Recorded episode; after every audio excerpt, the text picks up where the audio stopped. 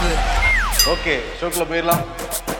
Welcome to the imperfect show Varun நம்ம சின்ன வயசா இருந்தப்ப நம்ம அம்மா அப்பா தாத்தா பாட்டி எல்லாமே நம்ம சொந்தக்காரங்க கிட்ட அவங்க நண்பர்கள்கிட்ட பேசுறப்ப என்ன சொல்லுவாங்கன்னா அவருக்கு சுகர் பிரச்சனை இருந்திருக்கான் அதனால மாத்திரை எடுத்துக்கிட்டு இருக்காரு. நல்லாயிருவாருங்க மாதிரி பேசுவாங்க. நம்ம கேள்விப்பட்டறப்ப என்ன நினைப்போம் ஐயோ ஏதோ பெரிய வியாதி போல நினைச்சிட்டு இருப்போம். பட் வளர வளர தான் தெரிஞ்சது அவ்வளோ பெரிய வியாதி கிடையாது. ஒன்ஸ் வந்து டயாபெட்டிக்ஸ் பேஷண்ட் ஆயிட்டாங்கன்னா காலம் முழுக்க அதுக்கான ட்ரீட்மெண்ட் மட்டும் எடுத்துக்கிட்டே இருந்தாலே நலமா இருப்பாங்கன்னு நம்ம வந்து கேள்விப்பட்டிருக்கோம். கோவிடுக்கு பிறகே நிறைய பேருக்கு டயாபெட்டிக்ஸ் வந்துச்சு அப்படின்லாம் வந்து சொல்லிக்கிட்டு இருந்தாங்க. ஆனால் அதிகாரப்பூர்வமான த தரவுகள் எங்கேயுமே வெளியாகல. நேற்று ஒரு தரவு வெளியாகிருக்கு கொஞ்சம் அதிர்ச்சிகரமாக தான் இருக்குது அந்த தரவுகளை பார்க்குறப்ப.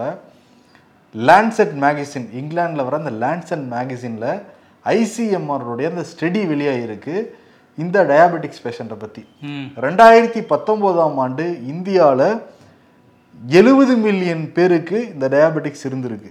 இப்போ நான்கு ஆண்டுகள் கழிச்சு இப்போ பார்க்குறப்ப இந்தியாவில் நூற்றி பத்து மில்லியன் நபர்களுக்கு இந்த டயாபெட்டிக்ஸ் இருக்கான் கிட்டத்தட்ட இந்தியாவுடைய மக்கள் தொகையில் பதினொன்று புள்ளி நாலு சதவீதம் அப்படிங்கிறாங்க. அப்போ பத்தில் ஒருத்தருக்கு இந்த பிரச்சனை இருக்குது ஆமா கண்டிப்பா. பத்து கோடிக்கும் அதிகமான பேர் வந்து இங்க டயபெட்டிஸ்ல வந்து அஹ், பாதிக்கப்பட்டிருக்காங்கன்னு சொல்லியிருக்காங்க. ப்ரீ டயபெட்டிஸும் அதிகமா இருக்கு. அந்த ஸ்டார்டிங் ஸ்டேஜ்ல வந்து நிக்கிறாங்க அப்படிங்கிற தகவலும் அது இன்னும் அதிகமா இருக்கு.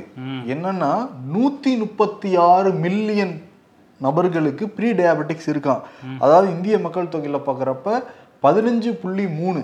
இப்போ ஆல்ரெடி இருக்கிறவங்க பதினொன்று இப்போ ப்ரீ டயாபெட்டிக்ஸ் ஒரு பதினஞ்சு ரெண்டையும் சேர்த்தாங்கன்னா இருபத்தஞ்சு சதவீதம் மக்களுக்கு வந்து சக்கரை நோய் ஏற்பட்டுச்சுன்னா அது எவ்வளோ பெரிய பாதிப்பாக உண்டு பண்ணுங்கிறது நினைக்கிறப்பே கொஞ்சம் கலக்கமாக தான் இருக்குது ஏன்னா அதோட இண்டஸ்ட்ரி ரொம்ப பெரிய இண்டஸ்ட்ரி நம்ம அடிக்கடி டாக்டர்கிட்ட போக வேண்டியது இருக்கும். அதுக்கான மாத்திரை மருந்துகள் வந்து வாங்க வேண்டியது இருக்கும். இன்கேஸ் சுகர் பேஷண்ட்டுக்கு யாராவது சின்ன அடிபட்டுச்சுன்னா கூட அதை புண்ணு ஆடுறதுக்கான அந்த மருந்து அதுக்கான ட்ரீட்மெண்ட் எடுக்க வேண்டியது இருக்கும்னு சொல்லிட்டு ஒரு பெரிய ப்ராசஸ் தான் இருக்கு. பட் கோவிடுக்கு அப்புறம் பாருங்க கிட்டத்தட்ட நாற்பத்தி நாலு சதவீதம் இன்க்ரீஸ் ஆயிருக்கான் ரெண்டாயிரத்தி பத்தொன்பது ரெண்டாயிரத்தி இருபத்தி மூணு வரைக்கும் முக்கியமாக உணவு பழக்க வழக்கங்கள்லாம் வந்து சொல்றாங்க. ம் ஆமாம் எல்லாமே இருக்குது. அதை தாண்டி நீங்கள் சொன்ன மாதிரி இது ஒரு பெரிய வியாபாரமாக தான் இருக்குது இங்கே. நிறைய கம்பெனிஸ் வந்து அந்த இதை வச்சே நல்ல லாபம் பார்த்துக்கிட்டு இருக்கிறாங்க. இந்த ஐசிஎம்ஆர் டேட்டாவில் இன்னொரு விஷயம் சொல்லியிருக்காங்க. என்ன சொல்கிறாங்கன்னா கோவா தான் நம்பர் ஒன் அதிகமாக இருக்குது இந்தியாவில் உள்ள மாநிலங்களில் கோவாவில் தான் வந்து நிறைய பேர் வந்து இந்த சர்க்கரை நோயால் பாதிக்கப்பட்டிருக்காங்க அப்படின்னு சொல்லியிருக்காங்க. கோவா மக்கள் தொகையில் இருபத்தாறு புள்ளி நாலு சதவீதம் பேர் பாதிக்கப்பட்டிருக்காங்களாம் டயபெட்டிஸ்னால. அங்கே ப்ரீ டயபெட்டிஸ் பார்த்தோம்னா இருபது புள்ளி மூணு பேர். அதே மாதிரி புதுச்சேரி ரெண்டாவது இடத்துல இருக்குது இருபத்தாறு புள்ளி மூணு. ப்ரீ டயபெட்டிஸ் பாண்டி. சம்திங் ரிலேஷன் மாதிரியே இருக்கே, ஏதோ எதுக்கோ. ஆமாம் நீங்கள் கனெக்ட் பண்ணுறது புரியுது. மூணாவது இடத்துல கேரளா இருக்குது. இந்த கேரளா அதேதான்ப்பா கன்ஃபார்ம்ப்பா அடுத்து வா. கேரளா சரி ஓகே ஆறாவது இடத்துல தான் தமிழ்நாடு இருக்குது பதினாலு புள்ளி நாலு. ப்ரீ டயபெட்டிஸ் வந்து இங்கே பத்து புள்ளி ரெண்டு சதவீதம் பேருக்கு இருக்கதா வந்து Indian Council for Medical Research அந்த அமைப்பு வந்து சொல்லியிருக்காங்க. இது லேண்ட்செட்டில் வந்து வெளியாயிருக்கு. ஓகே இது வந்து தவிர்க்கணும்னா ஒன்றும் இல்லைங்க. இப்போ ப்ரீ டயபெட்டிக்ஸ் பல பேர் இருக்கலாம். பட் அதுலேருந்தே தவிர்த்து நம்ம வெளியே வந்துடலாம் எஸ்கேப் ஆகி வந்துடலாம். என்ன சொல்கிறாங்கன்னா இந்த ஒயிட்டான பொருட்கள் எல்லாமே சாப்பிட தவிர்க்கணும் அப்படிங்கிறாங்க. ரைஸாக இருக்கலாம் இல்லை சுகராக இருக்கலாம் இந்த மாதிரி இந்த ஒயிட்டில் இருக்கிற பொருட்கள் எல்லாமே சாப்பிட்றத தவிர்த்துருங்க நிறைய காய்கறி வந்து சாப்பிடுங்கன்னு வந்து சொல்கிறாங்க நல்லா எக்ஸசைஸ் பண்ணுங்க அப்படின்னு சொல்கிறாங்க இதெல்லாம் பண்ணாலே நிச்சயம் இந்த டயபெட்டிக்ஸை நம்ம வந்து வென்றெடுக்கலாம். கண்டிப்பாக நம்ம இது பயமுறுத்துறதுக்காக சொல்லலை. ஒரு அவேர்னஸ்க்காக தான் நாங்கள் வந்து இதை சொல்கிறோம் ஆமாம் அதிமுக அப்பா இதை பேசி எவ்வளோ நாளாச்சு ஒரு காலத்தில் தொடர்ந்து அடிபட்டுட்டு இருந்தாங்க. செய்தியில் நம்ம அவார்டாக கொடுத்து தள்ளிக்கிட்டு இருந்தோம். இப்போ எல்லாமே சைலண்ட் மூடில் இருக்காங்க. ஏன்னா எடப்பாடி பழனிசாமி கொஞ்சம் மூட்டு வலி அதுக்கான சிகிச்சை வந்து மேற்கொண்டுக்கிட்டு இருக்காரு.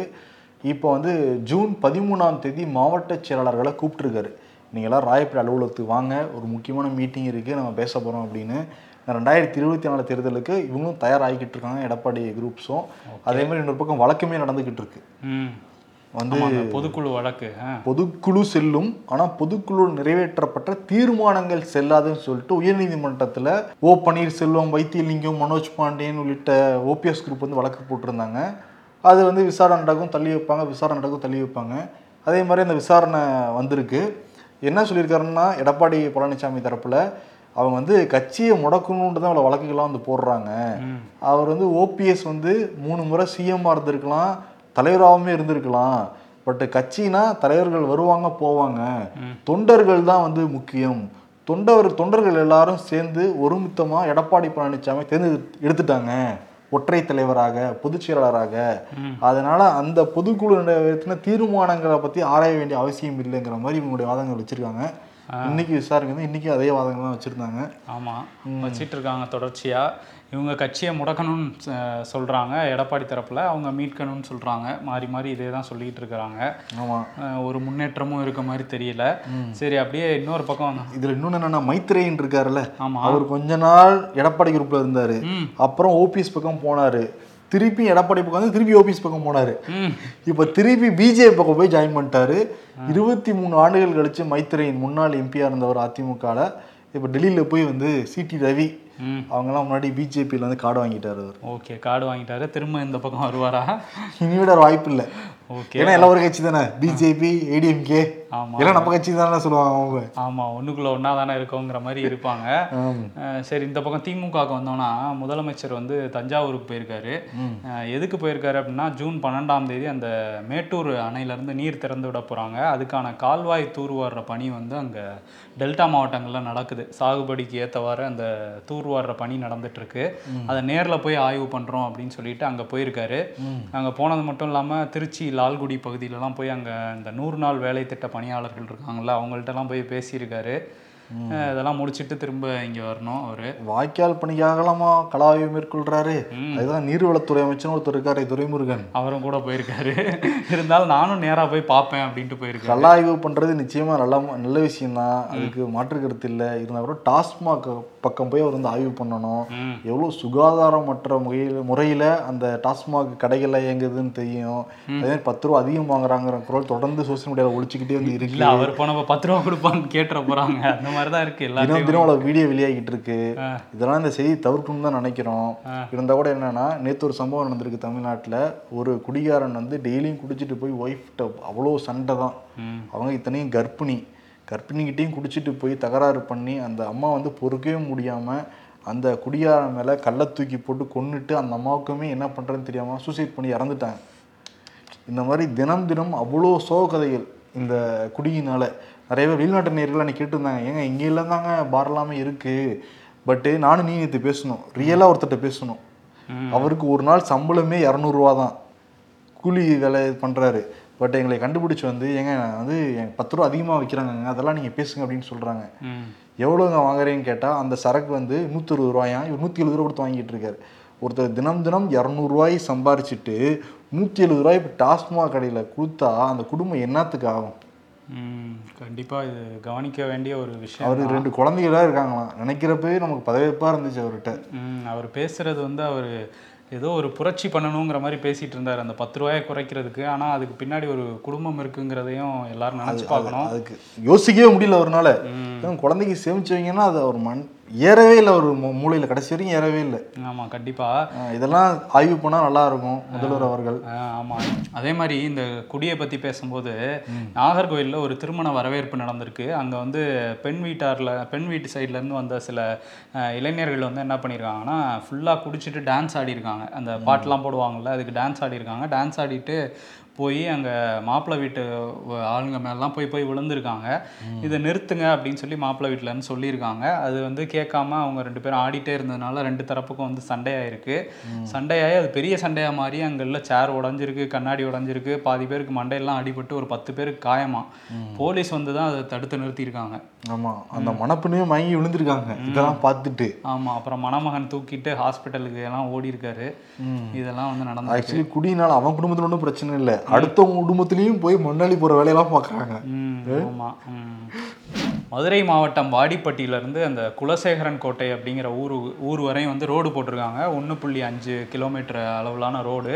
அதுக்கு ஒரு கோடியே பத்து லட்ச ரூபா செலவழிச்சிருக்காங்க. அந்த ரோட்டில் வந்து அந்த மக்கள் அந்த பகுதி மக்கள் அந்த ரோட்டில் நடந்திருக்காங்க. நடக்கும்போதே அந்த சைடெல்லாம் உடையுது அப்படியே. இதை பார்த்துட்டு புகார் கொடுத்துருக்காங்க. எந்த டெக்னாலஜியா அது ஜெர்மன் ஜெர்மன் டெக்னாலஜி டெக்னாலஜினா போர்வ மாதிரி இருக்கும். இது உடையுதுன்னா இது என்ன டெக்னாலஜி அப்ப தமிழ்நாடு டெக்னாலஜின்னு நினைக்கிறேன். தமிழ்நாடு டெக்னாலஜி போல் அதை போட்டிருக்காங்க. அந்த மாவட்ட ஆட்சியர் சங்கீதா வந்து அங்கே நேராக போயிருக்காங்க. போய் அங்கே உள்ள அதிகாரிகள்லாம் டோஸ் விட்டுருக்காங்க. என்ன ரோடு போட்டிருக்கீங்க? அப்படின்ட்டு. அங்கே அப்படி காலால் அப்படி லைட்டாக தள்ளுறாங்க. ரோடெல்லாம் பேந்திட்டு வருது. இது அந்த ஏரியாவில் மட்டும் இல்லை நிறைய ஏரியாவில் அப்படி தான் போட்டுட்டு இருக்காங்க ஏன்னா அதுல தான் நிறைய கமிஷன் அடிக்க முடியும். ஆமாம் முன்னாடி வந்து கமிஷன் வந்து கொஞ்சம் அடிச்சிட்டு இருந்தாங்க. இப்போ வந்து ரோடு போடுறது கம்மியான இதில் போட்டு அதிகமாக அடிக்க ஆரம்பிச்சிட்டாங்க. இதெல்லாம் கண்டிப்பாக கவனிக்கணும். ஏன்னா நம்ம டெய்லி போய் போயிட்டு வர ரோடு அது பாட்டு பள்ளம் உள்ளே போயிடுச்சுன்னு வச்சுக்கோங்க. கஷ்டம். பரவாயில்லப்பா எங்கேயாவது ரோடு போட்டுட்டு தான் கமிஷன் அடிக்கிறாங்க. கரூர்ல சில ஆண்டுகளுக்கு முன்னாடி ரோடு போடாம ஃபுல் கமிஷன் அடிச்சிட்டாங்க. அப்புறம் விசாரணை வந்த உடனே தான் அவசர அவசரமா போலீஸ் பந்தோபஸ்து போட்டு ரோட்லாம் போட்டாங்க. போட்டாங்க. அந்த மாதிரி குத்தம் நடந்திருக்கு. அது ஒரு அமைச்சர் கூட நெருக்கமானவர் தான் அவருமே. சரி ஓகே அதெல்லாம் தனி கதை ம்ஹும். ஆவின் பிரச்சனைக்கு வருவோம். ஆவின் பிரச்சனை. நேற்று வந்து இந்த வேலூர்ல சத்துவாச்சாரி அப்படிங்கிற அந்த ஆவின் அலுவலகத்துல ஒரே எண் கொண்ட ரெண்டு வாகனம் வந்து நின்றுச்சு. ஒரு வாகனத்தை நேற்று நைட்டே வந்து சிவகுமார் அப்படிங்கிறவர் வந்து அராஜகமா அந்த வண்டி எடுத்துட்டு போயிட்டார். எவிடன்ஸ் இல்லாம நம்ம சொல்லியிருந்தோம்ல. இப்போ ஆவி நிறுவனம் கடுமையா கடுமையான நடவடிக்கை எடுத்திருக்கு. ரெண்டு வண்டிக்கும் ரெண்டு அந்த ஒப்பந்ததாரர்களையும் ரத்து பண்ணிருக்காங்க எவ்வளவு பெரிய நடவடிக்கை பாருங்க. ரெண்டு பேருமே அப்போ உண்மையிலே ஒப்பந்ததாரர் தானா? அப்புறம் ஒரே எண் கொண்ட வண்டி அனுப்பிச்சி விட்றாங்க? ஆமா அதான் விசாரிக்கணும்னு இருக்காங்க. ஆனா என்னன்னா ஒவ்வொரு நாளும் உற்பத்தி ஆகுறதுல இருந்து வியாபாரம் பண்ணுவாங்கல்ல அதுல ரெண்டாயிரத்தி ஐநூறு லிட்டரு டிஃப்ரென்ஸ் வருதான். ஓ. அப்ப ஒரு லிட்டர் பால் குறைஞ்சது இருபத்தி ரெண்டு ரூபால இருந்து இருபத்தி ஒன்பது ரூபா முப்பது ரூபா விற்கிறாங்க அரை லிட்டரு. அப்ப யோசிச்சு பாத்துக்கோ நீ. ரெண்டாயிரத்தி ஐநூறு லிட்டர்னா ஒவ்வொரு நாளும் எவ்வளவு தூரம் வந்து அடிச்சிருக்காங்கன்ட்டு. இப்படி இருந்துச்சுன்னா ஆவி நிர்வாகம் லாஸ் ஆகாம என்ன ஆகும் ஆமாம் இது ஒரு மாவட்டத்தில் நடக்குது. இப்படி எல்லா மாவட்டங்களையும் இந்த மாதிரி என்னென்ன கூத்து நடந்துகிட்டு இருக்கோ? ஆவின்னாலே அந்த குளறுபடிங்கிறது சேர்ந்தே வந்துடுது. ஏற்கனவே டன் கணக்கில் ஸ்வீட்டு காணாமல் போச்சு. இப்போ பாலும் காணாமல் போயிட்டு இருக்குது. அது காணாம போறது இல்ல. டன் கணக்குல டேஸ்ட் பண்ணி பார்த்துருக்காங்க ஸ்வீட்டை எப்படி இருக்குன்னு பார்த்துருக்காரு அப்போ உள்ள அதுவே டன் கணக்கா? அஹ், நம்மளாம் கடைக்கு போனா இத்தினூடு தனியா கொடுக்குறாங்க. அது கூட என்ன ஓசில் ஏக்கிறங்கிற மாதிரியே பார்வை இருக்கும். ம். அவங்க டன் கணக்கு எடுத்து ஸ்வீட் வாங்கி சாப்பிட்டுட்டு போறாங்க அமைச்சர் பெருமக்கள். இப்போ என்னன்னா அந்த மா அந்த ஒப்பந்ததாரர்கள் விநியோகம் பண்ணிட்டு இருந்த அந்த வீடுகளுக்கு எல்லாமே அரசாங்கமே பண்ண போதும் எல்லா இடங்களும் அரசாங்கம் பண்ணலாம்ல? பண்ணலாம்ல. குஜராத்தில் வந்து பதினேழு வயது சிறுமி ஒருத்தவங்க வந்து பாலியல் வன்கொடுமை செய்யப்பட்டிருக்காங்க. அவங்க வந்து கருவுற்று இருக்காங்க. அவங்க வந்து ப்ரெக்னென்ட் ஆயிட்டா என் பொண்ணு அது வந்து அவளோட எதிர்காலத்துக்கே நல்லதில்லை அப்படின்னு சொல்லி அவங்க அப்பா வந்து கோர்ட்டில் கேஸ் போட்டிருக்காரு. குஜராத் உயர்நீதிமன்றத்தில். என்ன கேட்டிருக்காரு அப்படின்னா நான் கருவை வந்து கலைக்கணும் அதுக்கு நீங்கள் அனுமதி கொடுக்கணும் அப்படின்னு சொல்லி கேட்டிருக்காரு. இதை விசாரித்த நீதிபதி குஜராத் உயர்நீதிமன்றத்தோட நீதிபதி சமீர் தவே அப்படிங்கிறவர் என்ன சொல்லியிருக்காருன்னா முன்ன முன்னொரு காலத்துலலாம் எப்படி இருந்துச்சுன்னா பதிமூணு பதினாலு வயசுலேயே கல்யாணம் ஆயிடுவாங்க. பதினேழு வயசுக்குள்ள அவங்களுக்கு முதல் குழந்தையே பிறந்திருக்கும். இதெல்லாம் ரொம்ப இயல்பான விஷயம்தான். நீங்கள் உங்கள் தாத்தா பாட்டி பாட்டிகிட்டலாம் கேட்க சொல்லுங்கன்ட்டு அந்த சிறுமியோட தாத்தா பாட்டிக்கெலாம் தெரிஞ்சு தானே இருக்கும் இதெல்லாம். ஆனால் வந்து நீங்கள் அவங்க வந்து வழக்கு போட்டவங்க வந்து இஸ்லாமிய குடும்பத்தை சேர்ந்தவங்க நீங்கள் மனுஸ்மிருதியை படிச்சிருக்க மாட்டீங்க. அதை போய் படிங்க இதுக்காகவே அப்படிங்கிற மாதிரி சொல்லியிருக்காரு ஒரு கருத்து. இது எவ்வளவு பெரிய வன்முறையான ஒரு கருத்து. அந்த நீதிபதி சட்டத்தின்படி தான் செயல்படுறாரா? இல்ல மனு தர்மம் படி வந்து செயல்படுறாரா? ஆமாம் அப்படிங்கிற கேள்வி வந்து எழுது. அவரை போட்டோ பார்த்தா ரொம்ப வயசானவர் தான் தெரியுது. இப்போ இதுக்கு முன்னாடி எவ்வளவு தீர்ப்புகள் கொடுத்ததோ எல்லா தீர்ப்புகளுமே ஆராயப்பட வேண்டியது மாதிரி தானே நமக்கு தெரியுது. ஆமா இதே மாதிரி உத்தரப்பிரதேசத்துல ஒரு வழக்கு நடந்திருக்கு. அந்த வழக்குல என்னன்னா இதே மாதிரி ஒரு பெண் வந்து பாலியல் வன்கொடுமை செய்யப்பட்டிருக்காங்க. அது என்னன்னு சொல்லி அந்த அந்த பண்ண நபர் பண்ணியிருக்காருன்னா நான் அவனை கல்யாணம் பண்ணிக்கிறேன் அப்படின்னு சொல்லிட்டு இந்த மாதிரி பண்ணிட்டு அதுக்கப்புறம் கல்யாணம் பண்ணிக்க முடியாது அப்படின்னு சொல்லியிருக்காரு. இதை எதிர்த்து வந்து அவங்க வழக்கு போட்டிருக்காங்க. அதுல இவரும் பெயில் கேட்டு போயிருக்காரு. போனப்ப அவங்க தரப்புல அந்த குற்றம் சாட்டப்பட்டவர் தரப்புல என்ன சொல்லியிருக்காங்கன்னா இவங்களுக்கு வந்து நாங்க பண்ணிக்கிறதா தான் இருந்தார் என் தரப்புக்கு என் கட்சிக்காரர். ஆனா வந்து அவருக்கு வந்து செவ்வாய் தோஷம் இருக்கு அவங்களுக்கு மாங்கல்ய தோஷம் இருக்கு அந்த பெண்ணுக்கு. அதனால நாங்க பண்ணிக்க முடியாதுன்னு சொல்லிட்டாரு அப்படின்னு சொல்லியிருக்காங்க. இதை அவர் என்ன பண்ணியிருக்கணும் அந்த நீதிபதி? இதெல்லாம் சட்டத்துக்கு முன்னாடி செல்லாதுன்னு சொல்லாம அவர் என்ன பண்ணியிருக்காரு? பிரிட்ஜ்ராஜ் சிங் அப்படிங்கிற நீதிபதி வந்து இல்லை நான் வந்து லக்னோ பல்கலைக்கழகத்தோட அந்த ஜோதிடவியல் துறையோட தலைவரை நான் கூப்பிடுறேன். அவரை கூப்பிட்டு ரெண்டு பேரும் ஜாதகத்தை அவர்கிட்ட கொடுங்க. அவர் பார்த்து மாங்கல்ய தோஷம் இருக்குன்னு சொன்னா நான் ஒத்துக்கிறேங்கிற மாதிரி அவர் ஒரு உத்தரவு போட்டிருக்காரு. ஓ இப்போ நீதிமன்றம் வந்து இந்த வேலையெல்லாம் ஆரம்பிச்சிட்டாங்களா? ஆரம்பிச்சிட்டாங்க. ஜோசியம் பார்க்கறது ஜாதகம் பார்க்கறது நல்ல வேலை. தமிழ்நாட்டில் அப்படிலாம் எல்லாம் வடக்குல தான் நடந்துகிட்டு இருக்கு. ஆமா யூபி குஜராத் ரெண்டுலேயும் நடந்திருக்கு. இதுல என்ன ஆயிடுச்சுன்னா உச்சநீதிமன்றம் இதை பார்த்துட்டு ஐயோ இப்படிலாம் பண்றாங்களேன்னு சொல்லிட்டு டக்குன்னு அந்த வழக்கை நாங்களாவே முன் வந்து விசாரிக்கிறோம்னு சொல்லிட்டு நீங்க வந்து ஜாமீன் வழக்குனா ஜாமீன் அவர் கொடுக்கலாமா வேணாமா அந்த கோணத்துல தான் விசாரிச்சிருக்கணும். இது என்னங்க ஜாதகம் ஜோதிஷியெல்லாம் பார்க்க சொல்லியிருக்கீங்க. இதெல்லாம் ரொம்ப தவறுன்னு சொல்லி அந்த அலகாபாத் நீதிமன்றம் உத்தரவை வந்து தடை பண்ணியிருக்காங்க. அதை பண்ணக்கூடாது ஜோதிடம்லாம் பார்க்கக்கூடாதுன்னு சொல்லியிருக்காங்க. ஆமா இது எங்கேயோ ஒண்ணு பார்க்க ஆரம்பிச்சு. இது வந்து எல்லா பக்கமும் பரவிருச்சுன்னு வச்சுக்கோங்க இந்தியா முழுக்க. எவ்வளவு பெரிய ஆபத்தா போய் முடியும்? அதனால உச்சநீதிமன்றம் வந்து அப்பப்ப சில கோர்ட்டுலாம் நங்கு நங்குன்னு தலையில கொட்டு வைக்கிறதுனால தான் அமைதியா இருக்காங்க. பீகார் தலைநகர் பாட்னால ஜூன் இருபத்தி மூணாம் தேதி அந்த பிஜேபிக்கு எதிராக ஒன்று கூடுற அந்த கட்சிகள்லாம் ஒரு கூட்டம் போட போறாங்க. நிதிஷ்குமார் ஆசைப்பட்ட மாதிரி கட்சி தலைவர்கள் தான் கலந்துக்க போறாங்கன்னா பதினைந்து கட்சி தலைவர்கள் வந்து உறுதி செஞ்சிருக்காங்க நாங்கள் கலந்துக்கிறோம் அப்படின்னு சந்திரசேகர் ராவ் தெரியல தேஜஸ்வி தான் சொல்றாரு எங்களுக்கு தெரியலங்க அவர் வராரா இல்லையான்னு. பட் நிதிஷ்குமார் சந்திரசேகராவே மீட் பண்ணிட்டு தான் போனாரு. பட் பெருசா ஆர்வம் காட்டுற மாதிரி இல்லை அவரு. ஆமா அவர் ஒரு மாதிரி தனியாக தான் போயிட்டு இருக்காரு அவர் ரூட்ல ஏன்னா எலெக்ஷன் வரப்போகுது தெலுங்கானாவுக்கு அதுல கான்சென்ட்ரேட் பண்றாருன்னு நினைக்கிறேன். கான்சென்ட்ரேட் பண்றாரு. அவர் தெலுங்கானாலே வெளியே வராரான்னு தெரில பாட்னா வரையும் வருவாரான்னு தெரில ஏன்னா அவர் வெளியில பெரிய பெருசா கலந்துக்கிறது இல்லை. அவர் அவரோட மகன் தான் வந்து ஃபுல் கண்ட்ரோல் வச்சிருக்காராம் கட்சியில. ஓகே. சரி ஓகே. அதே மாதிரி இன்னொன்னு சொல்லிடுறேன். அவங்க இருபத்தி மூணுனா இவங்க ஜூன் பதினொன்னே மீட்டிங் போடுறாங்க பிஜேபியில. மோடி நட்டாலாம் வந்து கலந்துக்கிறாங்க. பிஜேபி ஆள்ற மாநிலங்களுடைய சிஎம் டெப்டி சிஎம் கூப்பிட்டுருக்காங்க. ம். நீங்க வாங்க மீட்டிங்ல கலந்துக்கோங்க. ரெண்டாயிரத்தி இருபத்தி நாலு தேர்தலுக்கு நம்ம பிளான் பண்ணலாம் அப்படின்னு. ஓகே எல்லாரும் ரெடி ஆயிட்டு இருக்காங்க. அமித்ஷா வேற இங்கே வராரு. ஜூன் பதினொன்றாம் தேதி வந்து பொதுக்கூட்டத்தில் பேசுறாரு தமிழ்நாட்டில். சரி ஓகே. இவங்களை பற்றி பேசும்போது பிரிஜ் பூஷன் இருக்கார்ல பாஜக எம்பி அவரை கைது பண்ணணும்னு தொடர்ச்சியாக போராடினாங்க. இப்போ மத்திய அரசு வந்து அனுராக் தாக்கூர் வந்து எங்களுக்கு ஜூன் பதினஞ்சு வரையும் டைம் கொடுங்க. அதுக்குள்ளே நாங்கள் சார்ஜ் ஷீட் ஃபைல் பண்ணிடுவோம் அப்படின்னு சொல்லியிருந்தார்ல இப்போ என்ன ஆயிடுக்குன்னா அந்த போக்சோ வழக்கு கொடுத்துருந்தாங்கல்ல ஒரு மைனர் சிறுமியோட தந்தை வந்து புகார் கொடுத்ததன் பேரில் போக்சோ வழக்கு போட்டாங்க. இப்போ அவங்க வந்து இல்லை நாங்கள் அந்த தந்தையே என்ன சொல்லியிருக்காருன்னா நான் கோவத்தில் தான் சொல்லிட்டேன். ஓ அவர் மேலே பாலியல் குற்றச்சாட்டு. அவங்க வந்து என் பொண்ணு வந்து முறைகேடு பண்ணி என் பொண்ணை தோக்கடிச்சிட்டாங்க. அந்த கோவம் தான் எனக்கு. மற்றபடி அவர் என் பொண்ணுக்கு வந்து பாலியல் சீண்டல்லாம் கொடுக்கல அப்படின்னு வந்து அவர் யூட்டர்ன் அடிச்சிருக்காரு. ஆனால் வந்து கடைசி வரையும் வந்து போராடுற வீராங்கனைகளுக்கு குற்றம் நடந்திருக்கு. அதுக்கு நான் துணை நிற்பேன் அப்படிங்கிற மாதிரிலாம் சொல்லியிருக்காரு.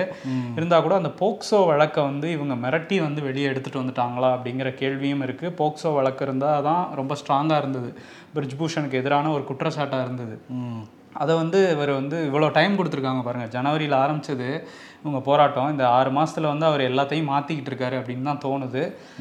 ஸோ இதில் வந்து இப்போ போக்சோ வழக்கு வெளியே போயிடுமோ அப்படிங்கிற கேள்வியும் கனடாவில் வந்து காலிஸ்தான் ஆதரவாளர்கள் வந்து ஒரு பேரணி நடத்தியிருக்காங்க. அந்த பேரணியில் வந்து சீக்கிய காவலாளிகளால் வந்து கொல்லப்பட்டாங்கல்ல முன்னாள் பிரதமர் இந்திரா காந்தி. அதை வந்து ஒரு மாடல் மாதிரி பண்ணி அதை வச்சு தள்ளிட்டு போயிருக்காங்க அந்த பேரணியில். இது பெரிய சர்ச்சையாக இருக்குது காங்கிரஸ்லாம் கண்டனம் தெரிவிச்சிருந்தாங்க. இப்போ மத்திய அரசு தரப்பில் வெளியுறவுத்துறை அமைச்சர் ஜெய்சங்கரும் வந்து கண்டனத்தை பதிவு பண்ணியிருக்காரு பிரிவினைவாதிகளுக்கு வந்து கனடா இடம் கொடுக்கக்கூடாது அப்படின்னு சொல்லியிருக்காரு. அதே மாதிரி கனடாவில் இன்னொரு பிரச்சனை இருந்துட்டு இருக்கு. எழுநூறு இந்திய மாணவர்கள் அதுலேயும் அதிகமான பேர் பஞ்சாபை சேர்ந்தவர்கள் தான். அவங்க வந்து அங்கே படிக்கிறதுக்காக போயிருக்காங்க. ஆனால் அவங்க யாரையோ நம்பி ஏமாந்துருக்காங்க. அவங்க கையில் வச்சுருந்தது எல்லாமே அந்த போலி அட்மிஷனுக்கான கடிதத்தை தான் வச்சுருந்துருக்காங்க. யாரோ ஏமாற்றி கூட்டிகிட்டு வந்துட்டாங்கன்னு தெரிஞ்சவொன்னே அவங்கள வந்து இந்தியாவுக்கு அனுப்பிடலாம் அப்படிங்கிற முடிவை வந்து கனடா எடுத்துச்சு.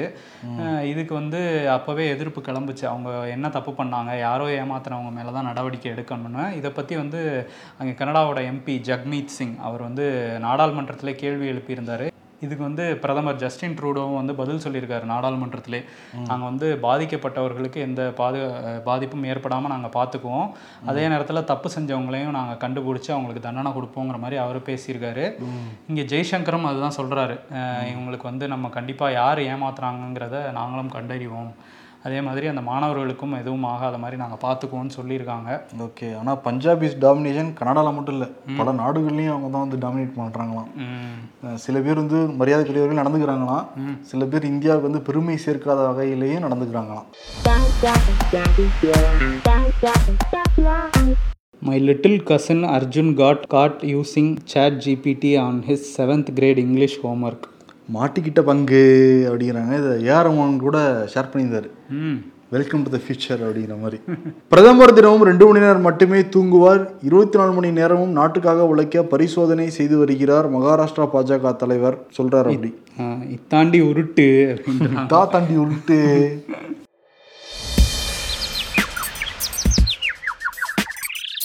டேய் என்னடா ஃபேக் நியூஸ் பரப்புற? இந்தாங்க மன்னிப்பு கடிதம். உள்ள பிடிச்சி போட்டுருவாங்கடா. அப்போ இந்தாங்க அட்வான்ஸ் பெயில் ஓஹோ அட்வான்ஸ் புக்கிங்ல ஃபேக் நியூஸ் பரப்புறீங்க. ஆமாம் ஜாமீன் வாங்கும் பிரிவுன்னு புதுசாக ஒரு பிரிவே தொடங்கிட்டோம். அதுபடி தான் இனி நியூஸ் பரப்புவோம் அப்படின்னு சொல்கிறாங்க ஆமா. World test championship final Chennai twenty eight part two ரெண்டுத்துலேயுமே வந்து இந்த மனைவிகள்லாம் உட்காந்து பார்த்துட்டு இருப்பாங்க. அதை போட்டிருக்காங்க.